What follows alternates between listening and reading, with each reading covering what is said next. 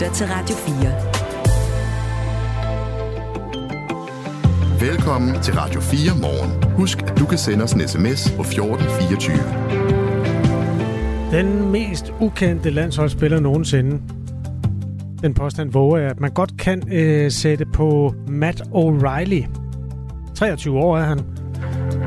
187 cm høj. Midtbanespiller. Til daglig øh, beskæftiget i den skotske storklub Celtic, og han har god mulighed for at få debut på det danske fodboldlandskamp i aften i kampen mod Slovenien, som er en meget væsentlig faktor i forhold til øh, den EM-kvalifikation, der er i gang. Det bliver spændende. Vi vender den med Lasse Føge, der er BT sportskommentator kvart i ni her til morgen. Også for at få anmeldt øh, den her mand, inden han måske træder ind på vores fjernsynsskab i aften. Og hvad der begyndte som en velmenende og sjov tanke om at måle og analysere sin egen sundhed, det kan ende med at blive et øh, alt overskyggende problem, fordi tusindvis af danskere de bærer de her smartwatches på håndledet. Og det har givet både øh, sofakartofler og seriøse motionister mulighed for at måle og dyrke deres egen sundhed men det kan også blive for meget. Og det blev det så for Frederikke Pedersen. Uret udviklede sig simpelthen til at være en del af en spiseforstyrrelse. Nu har hun uddannet sig for at hjælpe andre i samme situation, og hende taler vi med, øh, når vi kommer på den anden side af klokken halv ni. Mega fedt indlæg, I lige har haft om alkoholfri øl. Jeg fik helt lyst til at prøve nogle af de øl, I snakkede om. Skriv et af de mennesker, der hører Radio 4 morgen, og som ved, at vi sætter fokus på både alkohol og livet uden. Jeg har lanceret et projekt, som jeg inviterer. Øh, døren er stadig åben, hvis du har lyst til at prøve at gå igennem december uden at drikke alkohol. Det er en spændende oplevelse og meget eksotisk for nogen. Men der kommer også en mail i går fra Jette, som ikke synes, det er særlig eksotisk, for hun har aldrig været fuld. Hun er 48 år og øh, er med i Radio 4 morgen om cirka 10 minutter. Så kan vi få en anmeldelse af det helt alkoholfrie liv til den tid. Jeg hedder Kasper Harbo. Jeg hedder Claus Andersen. Godmorgen og velkommen til. Godmorgen lytter til Radio 4. Siden i fredags har halvøen øh, Reykjanes i Island været udsat for gentagende jordskælv. Og det har øget frygten for, at øh, der kommer et stort vulkanudbrud i den nærmeste fremtid. Et udbrud, som i værste fald kan gøre 4.000 indbyggere hjemløse i øh, byen Grindavik. Jesper Steinmetz er korrespondent for TV2 og opholder sig lige nu på Island, ja, faktisk i hovedstaden Reykjavik. Velkommen Jesper. Tak skal du have. Hvordan har situationen udviklet sig øh, de seneste dage eller det seneste døgn? Altså det seneste døgn er der igen øh, rapporteret og meldt og målt øh, jordskælv. Altså øh, nogle døgn, der bliver der målt helt op til 1000 jordskælv. altså det er, ikke, det er ikke jordskælv, som man sådan kan, øh, kan mærke nødvendigvis, men det er noget, øh, som, som eksperterne kan måle. Og det er alt sammen indikation på, at faren ikke er drevet over, at der stadigvæk er en overordentlig høj sandsynlighed for, at der kommer et vulkanudbrud. Og hvordan forholder øh, islændingene, eller måske de indbyggere, som øh, boede øh, i Grindavik, nu er de jo så evakueret, hvordan forholder de sig til de seneste oplysninger om, at øh, deres hjem måske bliver ødelagt?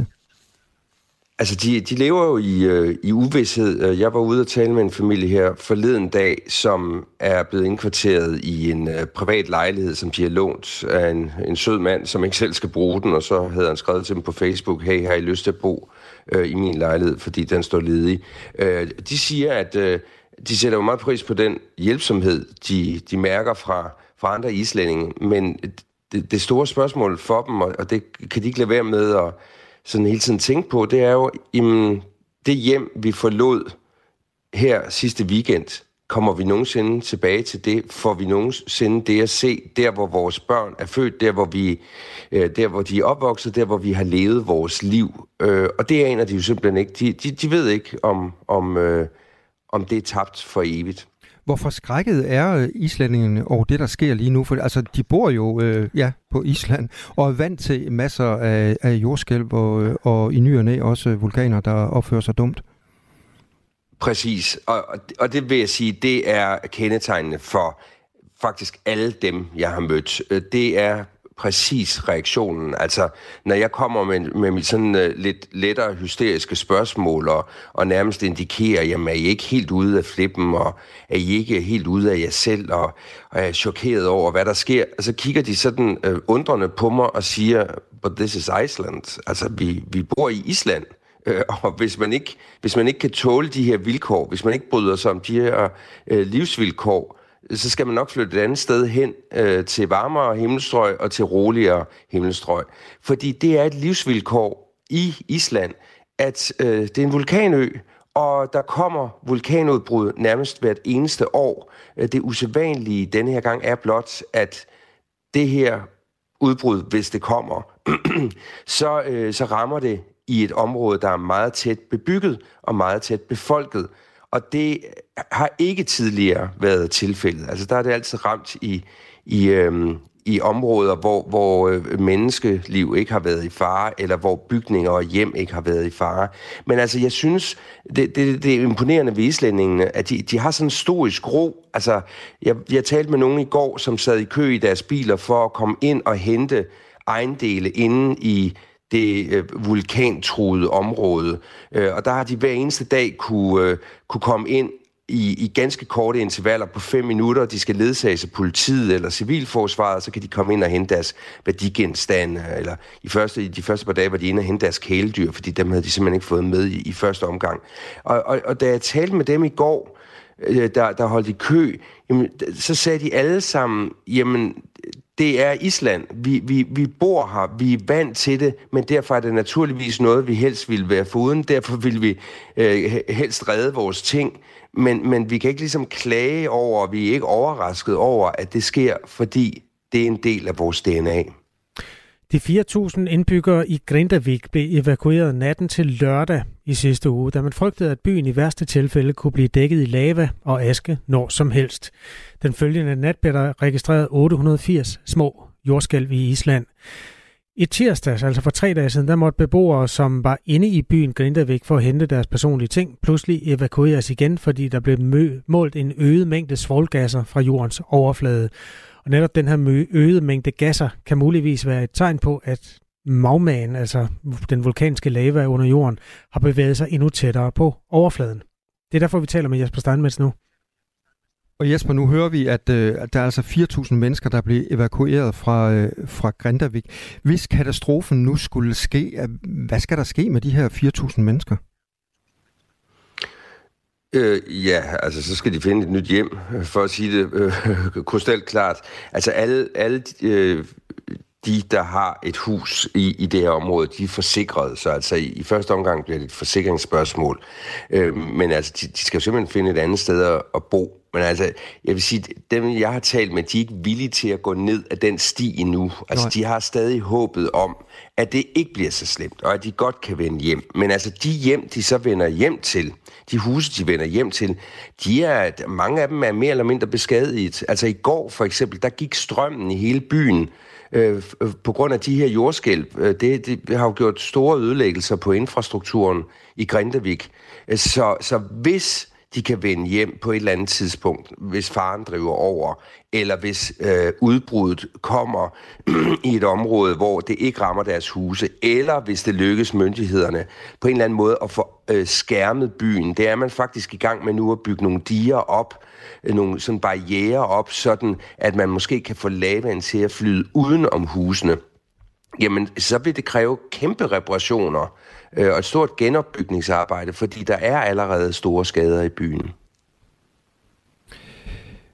Så hvad er den seneste udmelding så nu øh, fra myndighederne, altså i forhold til, hvor længe folk skal være øh, evakueret? Du, du sagde i starten af det her interview, at øh, folk ligesom går på, øh, ja, på tåspidserne og venter på, jamen, øh, hvad pokker sker der lige nu? Altså, hvor, hvor bekymrede er de, og, og hvad er det, myndighederne de, de melder ud lige nu? Og det er øh, præcis stadigvæk situationen. Det er det, der er så øh, øh enerverende for alle og frustrerende for alle, inklusive også journalister. Vi bliver ved med at stille det samme spørgsmål. Jamen, øh, går der dage, går der uger, inden vi har en afklaring? Og til det siger alle de eksperter, vi taler med, det kan vi ikke sige.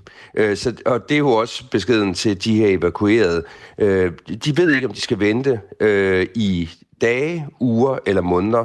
Øh, det kan godt være, at, at udbruddet først kommer ja, om et år, Øh, det eneste sikre er, at det kommer på et tidspunkt. Altså det, det er eksperterne fuldstændig enige om. Og de siger også, at altså alle indikationer peger på, med, med, med de målinger af magmaen, altså den her øh, substans, som bliver til lava, når den rammer overfladen, at, at den, den, er, den ligger nu øh, sådan omkring 500, nogen siger 200 meter under jordoverfladen, så den kommer altså tættere og tættere på, og derfor peger alt i retning af et vulkanudbrud. Og de har så sagt inden for et par dage, men det sagde de også for fire dage siden, og, øh, og de siger stadigvæk inden for et par dage. Så, så det eneste folk i virkeligheden kan gøre, de lokale, de evakuerede, det er at væbne sig med tålmodighed og i virkeligheden begynde nu at forsøge at indrette et midlertidigt liv. Altså dem, jeg har talt med, de, de har altså, opsøgt lokale skoler i andre byer her i Island for i det mindste at få deres børn, der er 800 evakuerede børn, som lige nu ikke går i skole, de, de banker på, på øh, døren på andre skoler, simpelthen for, at deres børn lige kan få noget undervisning i de dage, uger eller måneder, hvor de ikke kan gå i deres egen skole hjemme i Grindavik. Jesper Steinmetz, øh, nu bliver jeg lidt nysgerrig på, du skal selvfølgelig ikke være på Island i et års tid, men hvis det her vulkanudbrud nu kommer i løbet af et par dage, altså hvilke forholdsregler har du selv taget i forhold til, øh, hvad du kan og hvad du ikke kan øh, øh, i forhold til din øh, rapportering? Jamen altså, jeg har faktisk øh, prøvet det en gang før, fordi jeg var her for 13 år siden, da Eyjafjallajökull øh, brød ud, og det, det var jo en, en kæmpe øh, begivenhed, fordi det lammede jo flytrafikken i store dele af verden. Øhm, og der, der kunne jeg så flyve ind, for jeg boede i USA dengang, så kunne jeg flyve ind fra vest. Øh, askeskyen bevægede sig mod øst. Og jeg vil sige, dengang øh, var myndighederne ret gode til at tage forholdsregler, sådan at, at vi i medierne, og selvfølgelig også lokalbefolkningen, ikke øh, kom derhen, hvor det var farligt. Øh, vi var oppe i en helikopter, man kunne faktisk godt flyve rundt om vulkanen og, og lave billeder af, øh, øh, hvordan den, den spruttede al sin ild og lava ud, og, og, og så længe man fløj på den rigtige side af, af askeskyen. Så, så jeg vil sige, de, de er ret gode til at have oppe myndighederne, fordi, igen, det er et livsvilkår, at man lever på en vulkanø, så de er ret gode til at tage forholdsregler. De er også ret gode til at instruere os medier i, hvor vi må være, hvor vi ikke må være. Og vi får hele tiden opdateringer på vores mobiltelefoner om, øh, nu er du i et område, der er evakueringstruet, forlad venligst området. Så altså, der er ret godt tjek på, hvor alle er, hvis vi ellers har en mobiltelefon, og derfor får vi løbende opdateringer. Jesper Steinmetz, øh, TV2-korrespondent, direkte fra Reykjavik. Tak fordi du var med her til morgen. Selv tak. Klokken er 18 minutter over 8. Radio 4. Ikke så forudsigende. Jeg har en sportshistorie, og så er der mange, der tænker sådan, så slukker jeg lige for radioen. Men det her, det er jo også en menneskehistorie. Det er der, hvor sport bliver allermest interessant. I den sydamerikanske øh, gruppe, hvor man øh, kæmper om kvalifikation til VM-slutrunden om tre år i USA og Mexico, der øh, stod Brasilien og, og Colombia over for hinanden. Og Colombia er jo et øh, land, der har været præget af øh, rigtig mange sådan borgerkrigslignende tilstande, guerillagrupper og den slags. En af guerillagrupperne hedder ELN, og den har igennem 12 dage øh, haft kidnappet en øh, far til en fodboldspiller, der spiller på fodboldlandsholdet. Luis Diaz hedder han. Han er også kendt fra øh, den engelske klub Liverpool. Faren han blev befriet i sidste uge øh, til meget stor lettelse. Der har formentlig været nogle meget intense forhandlinger, og lurer mig om ikke også, der har været en løsesum. Og derfor var det jo super interessant at se, hvordan øh, skuldrene sad på ham, Luis Diaz, hvis far altså har været kidnappet i 12 dage, da han skulle øh, på banen her øh, i nat. I han var simpelthen med? Han var simpelthen med. Han har også spillet, mens faren har været kidnappet. Mm. Og i øvrigt også scoret et mål for Liverpool, hvor han løb rundt og så trak op i sin trøje og havde en t-shirt indenunder, hvor der stod Free øh, Daddy, eller det stod på spansk, ikke? Nå, men i går der spillede han så mod Brasilien, og Brasilien var foran 1-0. Men så scorede han to hovedstødsmål, og hans far stod på tilskuerpladserne. Ej, hvor vildt. Kan du ønske dig mere? Nej. Nej. Hold da op. Øh, Colombia er ret godt kørende fodboldmæssigt øh, for tiden, og, og er dermed styrer mod VM-slutrunden. Men det, altså hele, på hele bagtæppet, så er det jo klart, og med den sydamerikanske kultur og, og sådan tæt let til tårer, så er det jo ikke bare et stadion, men et land, hvor ja, tårerne strømmede ned af, af kenderne i går aftes. De strømmede i virkeligheden også ned af kenderne i Brasilien, fordi det går elendigt for den tidligere verdens stormagt inden for fodbold, supermagt. Det er sådan, at øh, der er 10 hold, der kæmper om kvalifikationen. Øh, og der bliver jo lukket 48 hold ind til VM næste gang, så det er ikke så svært at komme med. 6 ud af de 10 sydamerikanske hold kommer til øh, VM-slutrunden næste gang. Ved du, hvilken placering Brasilien har i den gruppe? Nej, det gør jeg ikke, og det, jeg går for svaret. Altså, det ville jo være et frygteligt VM uden Brasilien, forestiller jeg mig. Ja, Eller, det, det sådan, vil jeg mene. De, de hører jo lidt med. Jamen, de, har, de ligger nummer 5. Ja, okay, så de er med? De er med med nød og næppe. De er lige et par point foran uh, Chile og Colombia, der mm. ligger på de næste pladser. Nå, men det, det, handler, så kommer det til at handle lidt om sport alligevel. Men der er også landskamp i Danmark i aften. Det vender vi også tilbage til om en halv time. Men som du sagde, god, menneskelig, rørende historie. Fuldstændig. Tak. Selv tak. Lytter til Radio 4.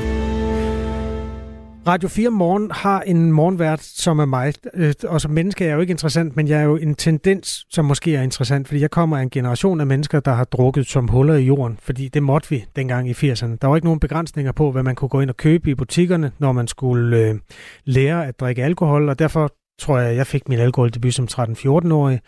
Øh, jeg drak øl, og jeg drak hård spiritus, jeg drak æblevin og kirsebærvin, og jeg drak alt muligt. Drak du også sammen med dine forældre? Ikke ret meget, nej. Det var mere sammen med mine venner. Det var det, der var det sjove. Og sporten var selvfølgelig at tabe kontrollen og tabe kasketten. Og I kunne bare gå ned til Rut i kiosken og købe det, I har lyst til? Ja, vi gik nu i Aldi, men ellers har du ret. Mm. Og det tror jeg er det, det er sådan det bagtæppe, der gør, at jeg prøver at forklare, hvorfor jeg kaster mig ud i en december, hvor jeg ikke drikker en dråbe alkohol. Og jeg jo forsøger at lokke øh, nogle af mine jævnaldrende eller ligesindede med i det her projekt? Altså kan vi gå igennem december sammen uden at drikke alkohol overhovedet? Bare for at anmelde, hvordan det påvirker vores krop, og hvordan det påvirker vores sind, og hvordan nogle af de oplevelser, man har i december, de egentlig er, når man ikke drikker noget. Det betyder jo, at jeg skal til julefrokost sammen med Claus Andersen. Øh, det, det, bliver, det bliver sgu en lang aften, sådan, når du først øh, får fart på. Men jeg er der er noget interessant i det med at være ædru sammen med fulde mennesker.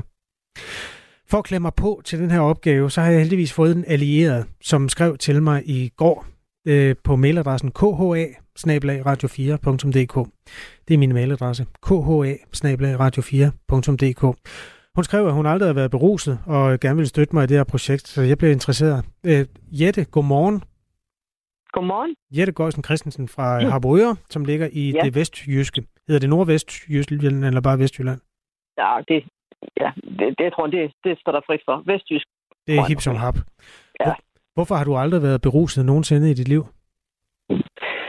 Det har simpelthen aldrig tiltalt mig. Altså, jeg har nok... Øh, altså, jeg voksede op i et miljø, hvor det ikke var... Øh, det gjorde vi ikke, altså i min øh, ungdomskreds. Og øh, Ja, jeg har aldrig synes det. Jeg synes, at øl det lugter træls, og det smager sikkert lige så træls. Altså, jeg har før lige fået en lille sip, men øh, mm. jeg har simpelthen ikke haft lyst til det, og jeg har heller ikke... Øh, jeg bryder mig ikke om de virkninger, alkoholen har. Har jeg, øh, det er, du sagde til mig i går, I, I var indre missionske i, din, i dit barndomshjem. Det går ud fra, at vi godt lige kan ja. slå fast. Ja. Det må du godt nævne. Ja, det er ja okay. Tak. Ja, ellers er det også for sent. øhm, men altså Nordvestjylland, der er jo altså både mennesker, der drikker rigtig meget, og folk, der ikke drikker en dråbe. Var, var der ikke nogen af dine øh, jævnaldrende, der, der kørte den, den, hårde tur, den hårde vej med alkohol og, og kørte igennem på det, eller var I sådan delt op mellem dem, der drak, og dem, der ikke drak? Nej, jeg husker det ikke som om, at det var ikke noget, der fyldte meget. Men det var det selvfølgelig. Altså, det var der i min klasse og min jævnaldrende. Selvfølgelig var der dem, der gik i byen, og vi var nogen, der ikke gik i byen. Altså, det var helt almindeligt. Du, du er 48 år i dag. Øh, drikker ja. du aldrig alkohol? Nej. Ja, jeg kan godt øh, tage et øh, lille glas vin. Altså en sjældent gang, hvis vi er i byen hos gæster. Men det er slet, slet ikke... Øh, nej, det er sjældent. Hvordan har du det med, at øh, når andre mennesker beruser sig sammen med dig, eller i selskab med dig?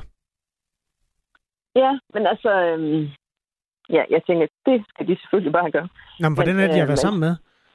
Ja, men jeg synes nemlig godt, det, jeg, jeg føler mig øh, ej, ikke, øh, utilpas, jo længere man kommer hen på appen. Jeg synes, det er ubehageligt, når folk mister helt hæmninger og kontrol, og jeg ikke ved, hvordan. Øh, så jeg synes, det er svært at forholde sig til, og jeg synes, det er lidt mærkeligt, at man så dagen efter, så kan man ikke... Når du kan ikke huske, det var mig, der sad ved siden af dig. Eller, jeg synes også, der kan være jeg synes for eksempel, når man, det, det, man hører om øh, julefrost, og det, ej, hvor var det sjovt, og så er der nogen, der har kastet sig ud i nogle forbindelser, som man måske ikke ville have gjort i et øh, tilstand. Det synes jeg er ubehageligt. Jeg bliver utilpas i det, men det er fordi, jeg føler mig som en hund i et spil i det der, og ikke ved, hvordan jeg skal agere i det. Jeg, øh, ja, det bryder mig ikke meget om, når det går meget vildt for sig, men jeg kan, har ikke noget problem med, at folk de drikker. Men hvad gør du så, øh, Jette, når du er med til en fest, hvor det går øh, lidt for vildt for sig? Øh, trækker du det så? Går, går du hjem fra festen, eller prøver du øh, ligesom at øh, adoptere den, den stemning, som er i lokalet, og så uden alkohol? Hmm.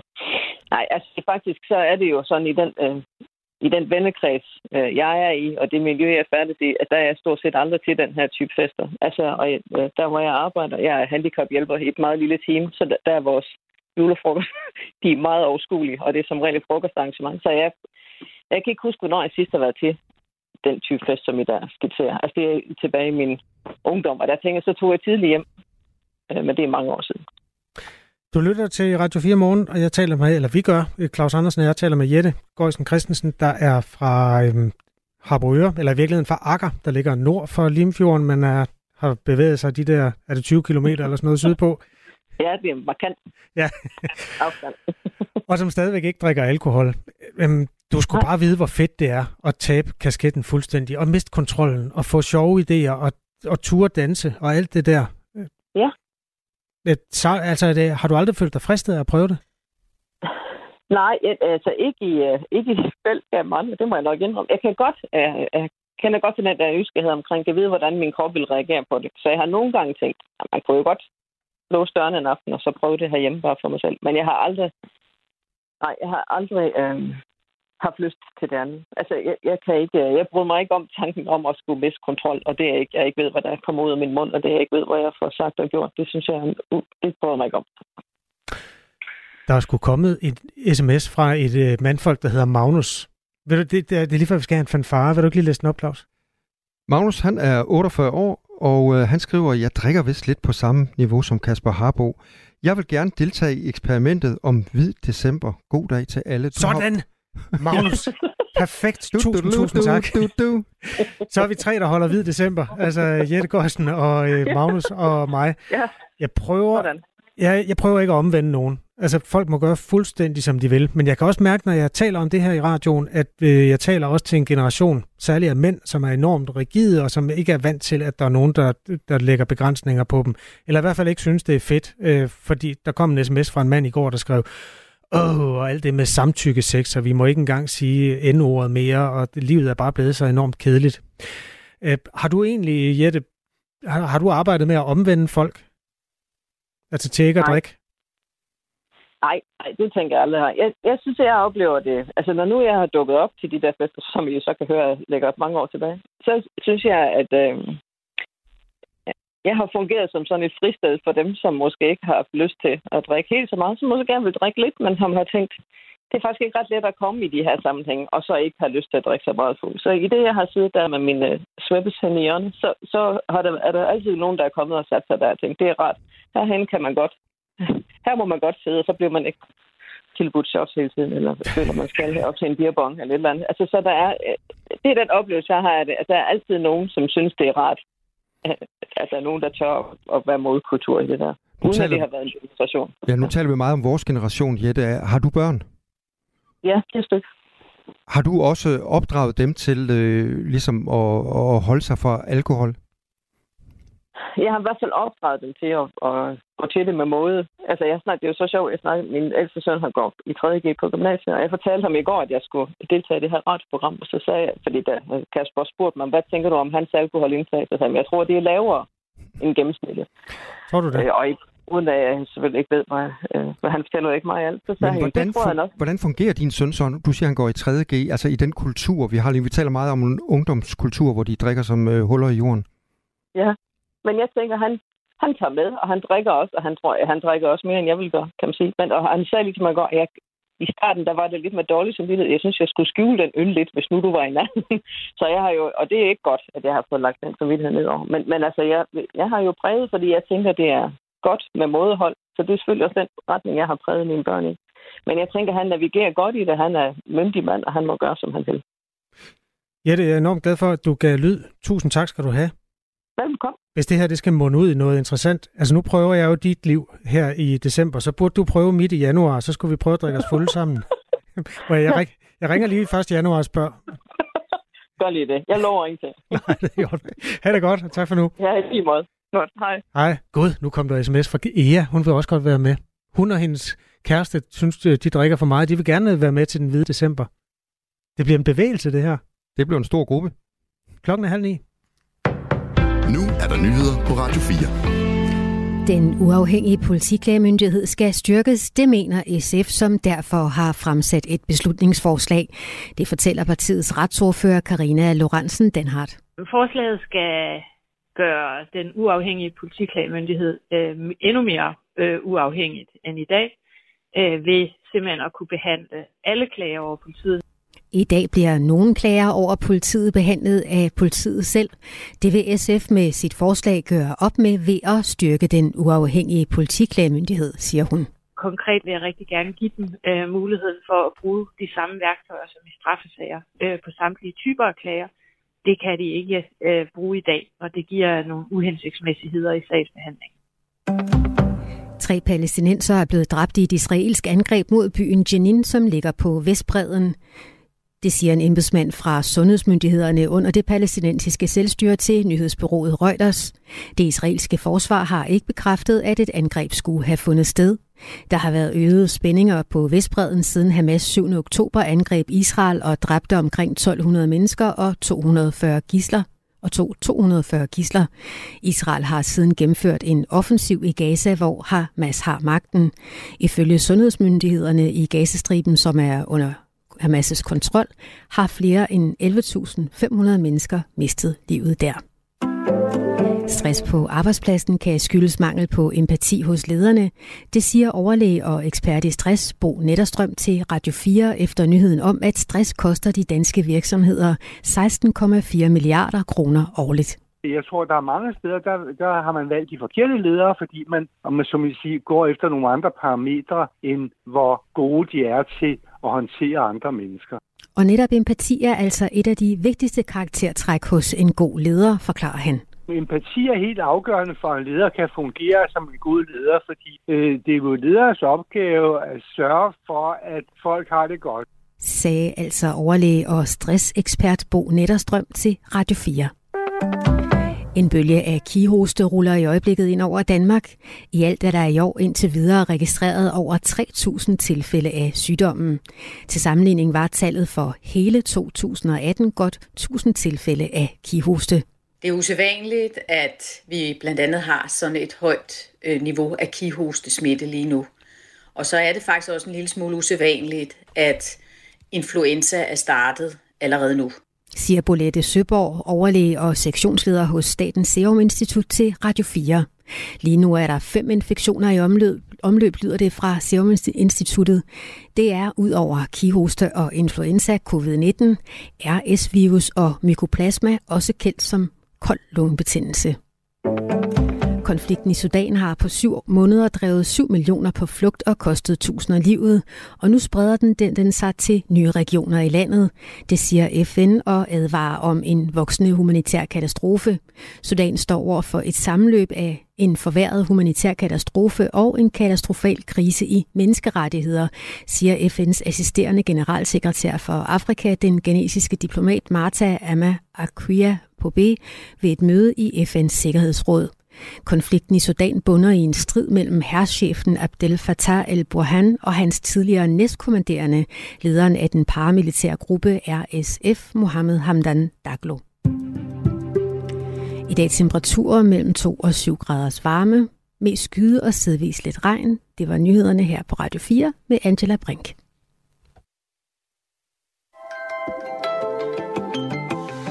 Det her er Radio 4 morgen. Husk, at du kan sende os en sms på 1424. I aften kl. 20.45 kan man enten tænde for TV2 og se Danmarks fodbolds herre mod Slovenien, eller man kan gå en tur ind i parken og se kampen der. Så kan man også, måske for første gang i sit liv, se Matt O'Reilly. Det vil i hvert fald være en first for temmelig mange. Han er fodboldspiller, han er 23 år på tirsdag, 187 cm høj, og han er normalt midtbanespiller i den skotske storklub Celtic. Og så har han altså mulighed for at få debut på det danske landshold i aften i den meget væsentlige kamp der. Så øh, ham bliver vi nødt til at vende sammen med Lasse Føge fra BT, som er fodboldjournalist på de kanter, for at få anmeldt den her fuldstændig ukendte landsholdsspiller. Det er om cirka 10 minutter. Klokken er 8.35. Godmorgen. Det her er Radio 4 morgen. Tusindvis af danskere bærer deres sundhedsdata om håndledet. Over halvdelen af os registrerer, registrerer skridt, puls, hjerterytme, løbedistancer og aktivitetsintervaller via de her små smartwatches eller tilhørende sundhedsapps. Men de her smartwatches, som mange af os render rundt med øh, om håndledet, hører ikke nødvendigvis under udtrykket jo mere, jo bedre. Man kan udvikle et sygeligt forhold til både kost og motion, og dermed også til sit ur. Det fortæller recovery coach øh, Panjan Jarubi.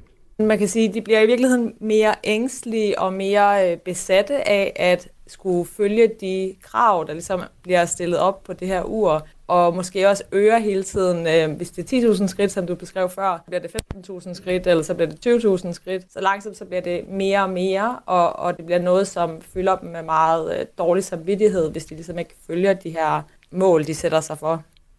Så kan jeg sige godmorgen til Frederik Pedersen. Godmorgen. Uddannet psykolog her i Aarhus. Ja. Vi hører Panjan Jerubi sige, at man kan udvikle et øh, sygeligt øh, forhold til sit smartwatch. Du ser jo glad, sund ud, men sådan har det ikke altid været, øh, Frederikke. Du kom ind øh, i problemer og fik spiseforstyrrelser, blandt andet på grund af de her smartwatches.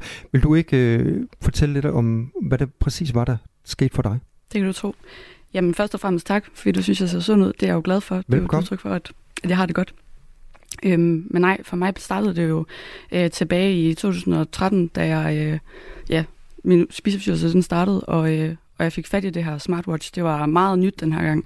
Øhm, men det blev lynhurtigt sådan en måde, hvorpå jeg kunne kontrollere og, øh, hvad skal man sige, finde ud af, okay, hvor meget kan jeg spise, og hvordan kan jeg sørge for, at jeg hele tiden er i kalorieunderskud, så jeg faktisk taber mig. Øhm, og mere vil altid have mere, og det ville det især dengang. Hvad gjorde øh, uret for dig, eller imod dig, da det var aller værst?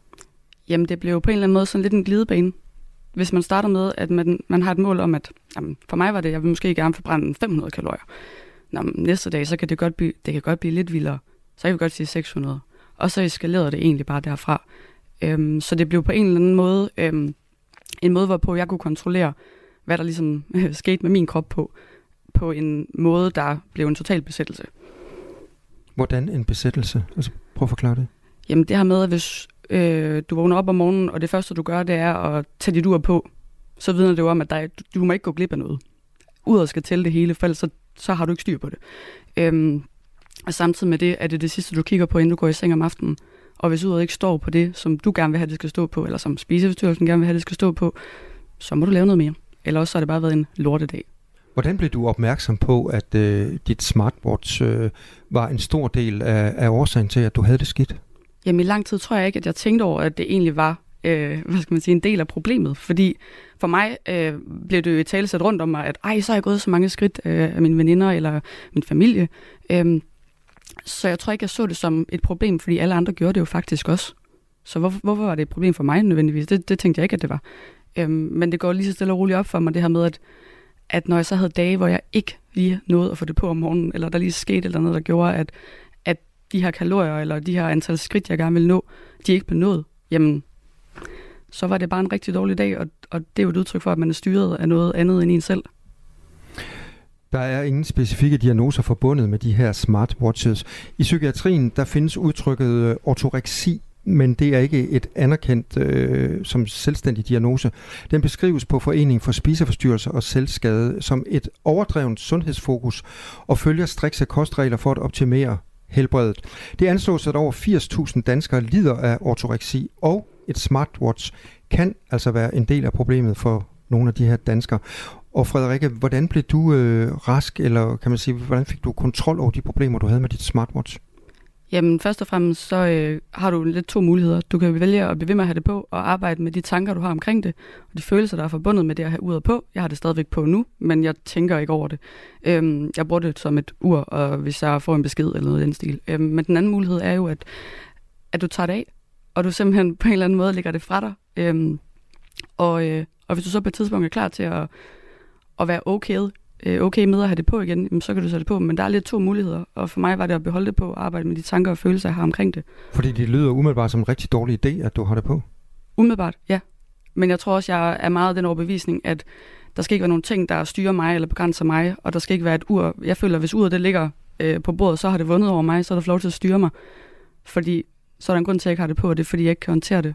Og det vil jeg gerne kunne. Nu er du uddannet psykolog, og du, øh, du arbejder med øh, specifikt med spiseforstyrrelser, som du fortæller os, øh, du selv har været, øh, været ramt af. Altså, hvordan tager du imod øh, folk, klienter, som kommer ind til dig øh, og har det rigtig skidt, og du kan se, at de har et smartwatch på? Jamen, først og fremmest så handler det om at skabe en tryghed i den her relation, vi nu engang har. Øhm, men ellers så øh, går der ikke sådan vildt lang tid, før jeg begynder at spørge ind til, om det her ur, det også er noget, der øh, kontrollerer dem på den ene eller den anden måde, eller som i hvert fald betyder meget for dem at kunne leve op til et eller andet antal kalorier, der skal forbrændes eller skridt. Øhm, så det i tale sætter jeg egentlig ret hurtigt i samtalen. Øhm, ja. Hvad skal man være opmærksom på, altså når man render rundt med de her smartwatches? Der ser måske mange lytter derude lige nu og tænker, uh, det har jeg, skal jeg nu øh, smide det i skraldespanden, eller hvad skal jeg gøre? Altså, hvordan har man et øh, sund, en øh, sund omgang med sit smartwatch-ur?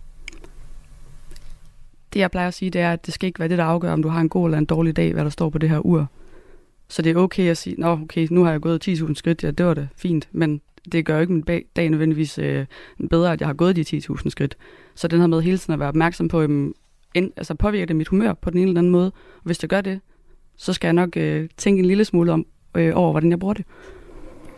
I 44 procent af de danske familier, der ligger der faktisk øh, et øh, aktivitetsur i, øh, i huset. Det er tal fra Danmarks Statistik. Det er en kategori, som både omfatter ugerne, som man kan ringe øh, på eller fra, og sms'er og gå på nettet øh, for eksempel som et Apple-ur, og ure, som udelukkende kan måle puls, hjerterytme, skridt, distance øh, osv.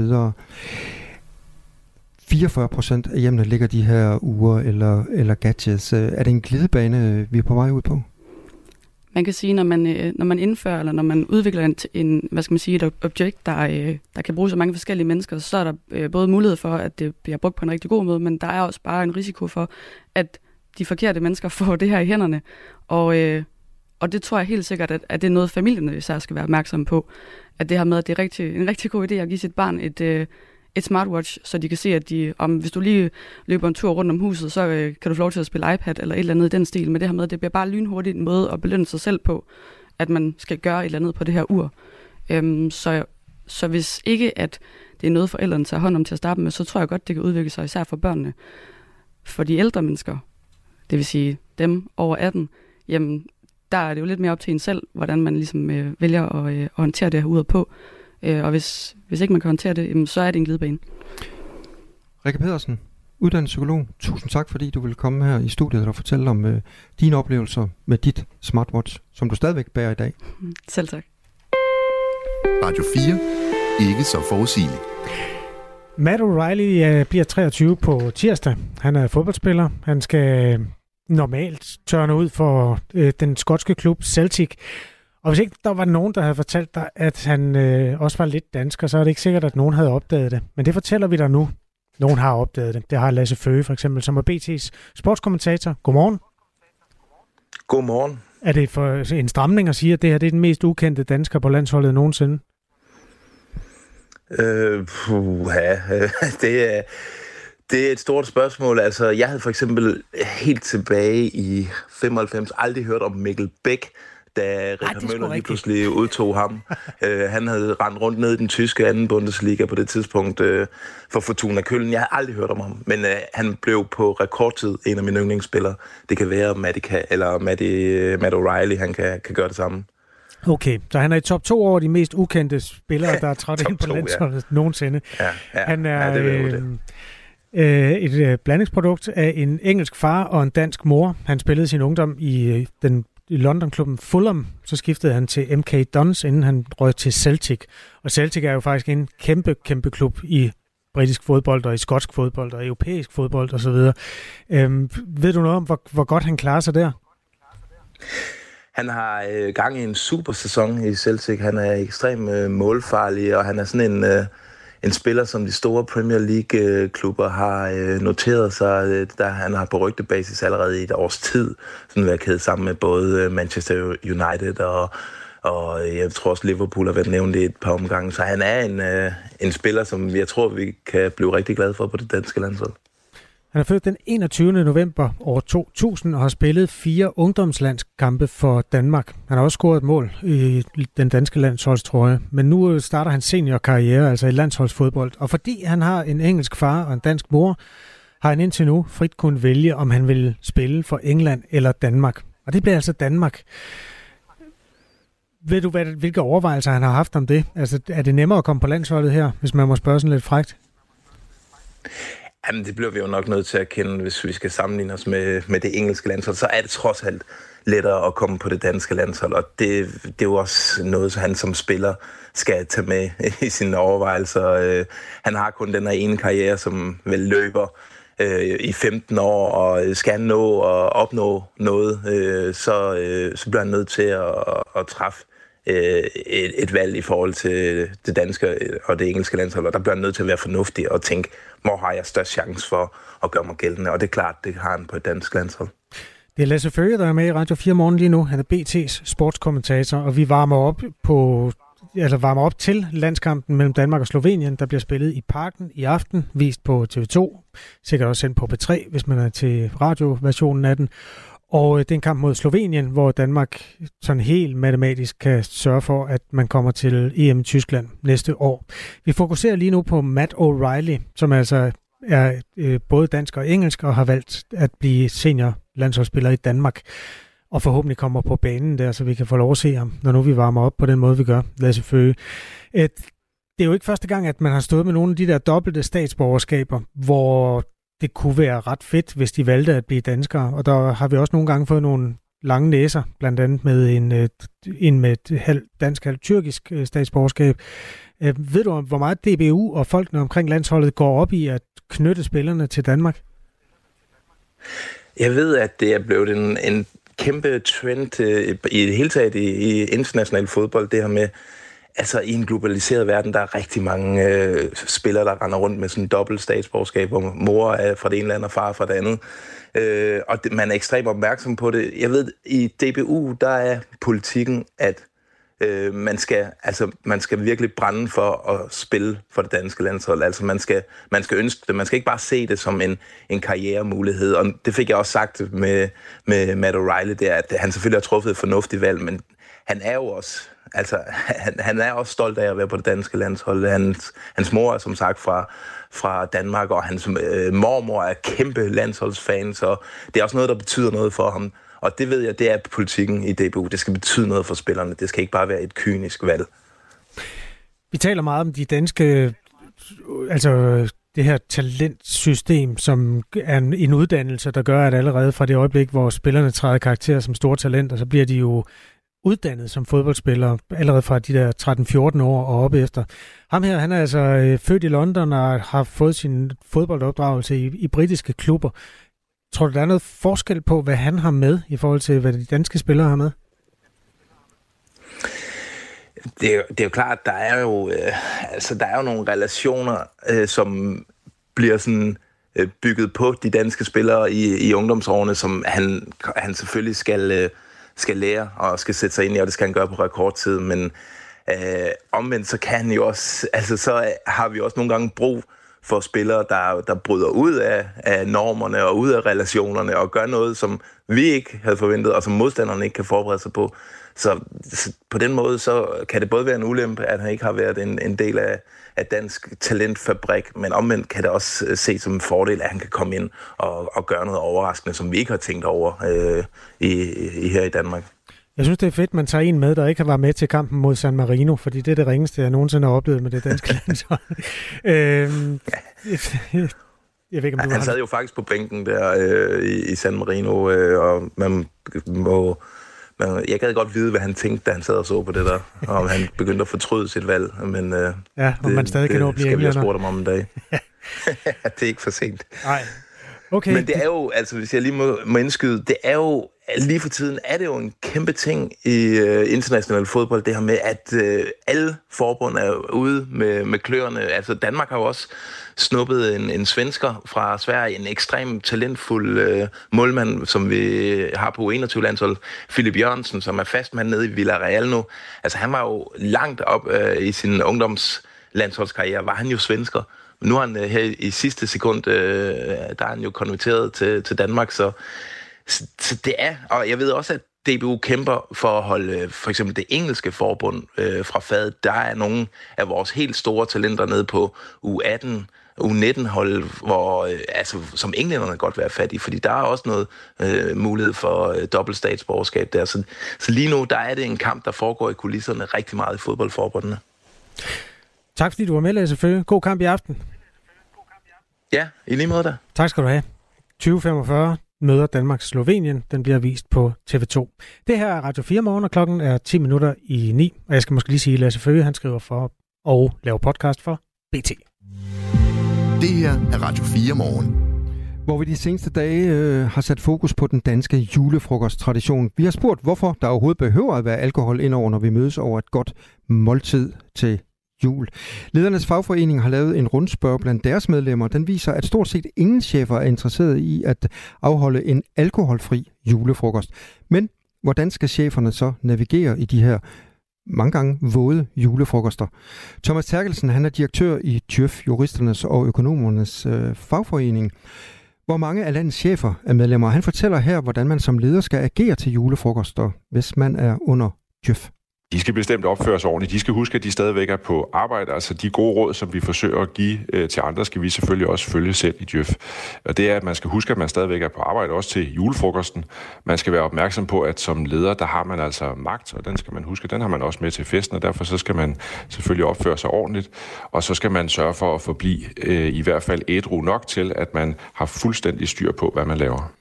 TÜV er en faglig organisation for samfundsvidenskabelige og øh, erhvervsøkonomiske akademikere og studerende. De repræsenterer 1.800 medlemmer herunder en del chefer i det offentlige. Ifølge en øh, rundspørg blandt 1.100 medlemmer i ledernes fagforening, ja, så holder knap 90 procent af virksomhederne julefrokost i år. Og heraf der er der altså under 1 procent, faktisk kun 0,4 procent, der slet ikke serverer alkohol til julefrokosten. Men alkohol bliver der serveret til julefrokosten øh, i Djøf, som Thomas Terkelsen deltager i, og man kan da opleve ham på dansegulvet. Jeg kan også godt finde på at danse, ligesom andre chefer til, øh, hvad hedder det, til julefrokosten kan finde på at danse. Det er mest, hvis jeg selv bliver budt op, eller hvis jeg har en, øh, en tæt chefkollega, som, øh, som jeg ved ikke vil synes, det er akavet, at vi, at vi danser sammen en enkelt dans. Så kan jeg godt finde på at bevæge mig rytmisk til musikken. Men jeg tænker selvfølgelig over, at jeg stadigvæk er direktør, og det vil sige, at jeg opfører mig ikke upassende, jeg danser ikke tæt med nogen, osv. osv. Men jeg tror sådan set, at, øh, at det kan være fint nok øh, på en arbejdsplads, at, at man også hvad hedder det, oplever, at man synes, det er hyggeligt at være sammen, også i hvad hedder det, festligt lag. Men, men man er altid chef, det skal man huske på. Der er altid en magtrelation, og derfor skal man være meget opmærksom på, hvad man gør. Og når der er alkohol på bordet, så kan der jo godt ske nogle gange, at der sker upassende ting. Og Thomas Terkelsen, øh, han anerkender dog også, at medlemmer i Djøf hvert år bliver udsat for grænseoverskridende adfærd. Der er en grænse, og man skal passe på. Vi har jo desværre også i, i Jeff hvert år sager efter julefrokoster, ikke fra vores egen øh, lille butik, men, øh, men fra, fra vores medlemmer, som har oplevet forskellige former for grænseoverskridende adfærd, eller, eller øh, hvad hedder det, at noget er, er gået galt, nogen er blevet for fulde. Og derfor så er det øh, en balance, det her. Men øh, det er fint at have en hyggelig og festlig aften, men man skal huske på, at man sådan set stadigvæk er på arbejde, når man er til en firma julefrokost. Sådan sagde altså Thomas Terkelsen, der er direktør i Djøf, juristernes og økonomernes fagforening, hvor mange af landets chefer altså er medlemmer. Det her er Radio 4 morgen. Husk, at du kan sende os en sms 1424. Det har Lars Madsen gjort. Der står, husk nu Palle. Okay. Du har ringet til Nationen-telefonen. Læg venligst din holdning efter bippet. Ja, det er Palle fra Kalmborg. Verden er et fucking grumt sted. Har fandme ingen kære mor, mormor eller andre former for møderhjælp til de udsatte. I Ukraine, der vender russerne ind på ukrainerne med hjælp fra Iran og Kina og andre røvhulsramte lande. Fordi vi her i Vesten er blevet lidt trætte af alt det der hjælp og støttesang og gul og blå flag i kolonihaverne. Og så selvfølgelig også fordi den store skål med hummus eksploderede igen, igen, igen i mellemørsbetændelsen. Og ja, i Mellemøsten, der nærmer vi os et decideret folkemord på palæstinenserne fra israelsk side. Alt sammen i forsøget på at få ramt på et par få Hamas-krigere. Og ja, i Gaza, der gemmer før omtalte pikhoveder til Hamas sig under jorden, alt imens de holder civilbefolkningen ud i strakt arm som menneskelige skjolde, fordi alle, der er med i Hamas, er skrupelløse feje små køder. I Somalia, der sulter 6,6 millioner mennesker. I Yemen over 2 millioner mennesker på flugt fra borgerkrigen. I Pakistan, der smager deres butter chicken af, milita- af et militærkup i de her dage. Og endelig så stormer Trump frem i meningsmålingen i USA, over i USA. Kort sagt, verden er en stor skovsnegl, som Mulle skal tage en bid af. Og ja, du og jeg er Mulle. Men det er åbenbart ikke kun ude i den store verden, at katastroferne rammer på civilbefolkningen, med noget sløs jernnæve. For de uretfærdigheder har også nået vores elskede lille Danmark. Ja, ja, jeg så det godt, Palle. Stakkels over rabiner, jeg i Melchior, som blev spyttet på og skubbet til på vej til et interview med TV2. Antisemitismen viser af sit grimme ansigt i Danmark. Nej, Ja, jeg havde da for helvede bare været det, men nej. Katastrofen, som har ramt os, virker på befolkningen til at være langt værre end antisemitisme eller bumpet palæstinensiske børn. For hvis du spørger herre og fru blandt selv slik derude, så må vi forstå, at de nye skruelåg har ramt danskerne som en tsunami af ødelæggende kraft i folkesjælen. De nye skruelåg, der som en ondsindet krystalnat har knust og ødelagt glæden ved morgenkaffen, fordi lågene sidder fast i kartongen. De nye skruelåg, der som en bumpet flygtningelejr i Gaza har efterladt befolkningen i choktilstand, fordi man faktisk nogle gange kommer til at hælde mælken ned i det nye skruelåg, fordi man har glemt at dreje det nye skruelåg op før man hældte. Og så med en fake nyhed om tvungen betaling af Facebook, spreder de nye skruelåser nu ud til andre væskebeholdere. Og inden vi ser os om, så er de onde kræfter, der er på spil, også sørget for, at de nye skruelåg også skal sidde på din Pepsi Max, din juice, din yoghurt med banan og pæresmag. Ja, selv på din stakkels børns prime energidrik de små uskyldige unger, der pludselig på lige fod med børn i Malawi og Yemen går en usikker fremtid møde, fordi intet er, som det var før. Og fordi nogle brutale kræfter har taget en beslutning hen over hovederne på dem. Jeg mener, lider verden og menneskeheden ikke nok i forvejen? Hvorfor skulle vi oven i krigen fra Rusland og Hamas nu også have de nye skruelåg? Jamen Palle, de nye skruelåg er faktisk rigtig svære for folk med gigt i fingrene. Det skriver de selv inde på Arlas Facebook-side. Folk med gigt i fingrene er faktisk rigtig kede af det. Hold din kæft. Hold din kæft og fortæl mig, hvad din gigplade fingre gjorde med det selv samme skruelåg, før det sad fast. Fortæl mig, hvorfor din gigplade fingre nu ikke kan håndtere det præcis samme skruelåg, fordi det sidder fast. Nej, vent. Vent. Jeg er faktisk skide ligeglad. Jeg er skide lige glad med, hvad du synes om det nye skruelåg, som kun er sat i verden for at mindske forurening, så de børn, der overlever ægte katastrofer ude i verden, måske har noget at se frem til. Jeg vil skrub skide danskernes holdning til det nye skruelåg et langt stykke, for hvis det nye skruelåg er noget, der kan få dig til tasterne og klage over det, så er du så sølle et individ, at jeg næsten ikke kan rumme din blotte eksistens på jorden. Det jeg kan sige om de nye skruelåg, det er, at de vist nok skulle nytte noget for miljøet og mindske mængden af plastik i din rødspætte. Det siger de kloge hoveder i hvert fald, og det ved vi begge hverken af dig eller mig. De nye skruelåg vil i hvert fald hjælpe mere end en fucking flyafgift på 100 kroner, hvor halvdelen går til de ældre med gigt i fingrene, og som ikke kan kende forskel på deres egen rynkede røv og en mælkekarton. En gennemsnitlig afgift på 100 kroner, der gør en flybillet til Aalborg eller Sønderborg, vil stige med 60 kroner i 2030! 2030! Kan den danske regering bestemme sig for, om vi er i en klimakrise eller ej? Eller om det, at vi er så skide gode til vindmøller og tage cyklen i regnvejr, alene kan redde hele verden, så vi kun behøver at sætte en flybillet op med en gennemsnitlig 100 kroner, og måske hele 300 kroner, når Jan nede for Hyben Rosevej nummer 134 skal til Thailand for at rave på ungpigepatter med sin dikplade fingre, der kun lige akkurat kan klare at tage en krøllet 100 bat op af lommen, når han skal betale for Love Your Long Time, men ikke kan klare det nye skruelåg til hans tynde morgenkaffe. Ærgerligt med fingrene. Tillykke til miljøet, og held og lykke til resten af verden. Og det var Palle fra Kallenborg. Ja, så er der ikke så meget mere at sige andet end, at Radio 4 Morgen jo selvfølgelig er, er der igen på mandag. Om lidt er der ring til Radio 4, og det bliver efterfulgt af Det Blå Hjørne, som er det politiske magasin mellem kl. 11 og 12. Og det er Sylvester Guldberg Rundt, der bestyrer Ring til Radio 4. Klokken er 9. Du har lyttet til en podcast fra Radio 4. Find flere episoder i vores app, eller der, hvor du lytter til podcast. Radio 4. Ikke så forudsigeligt.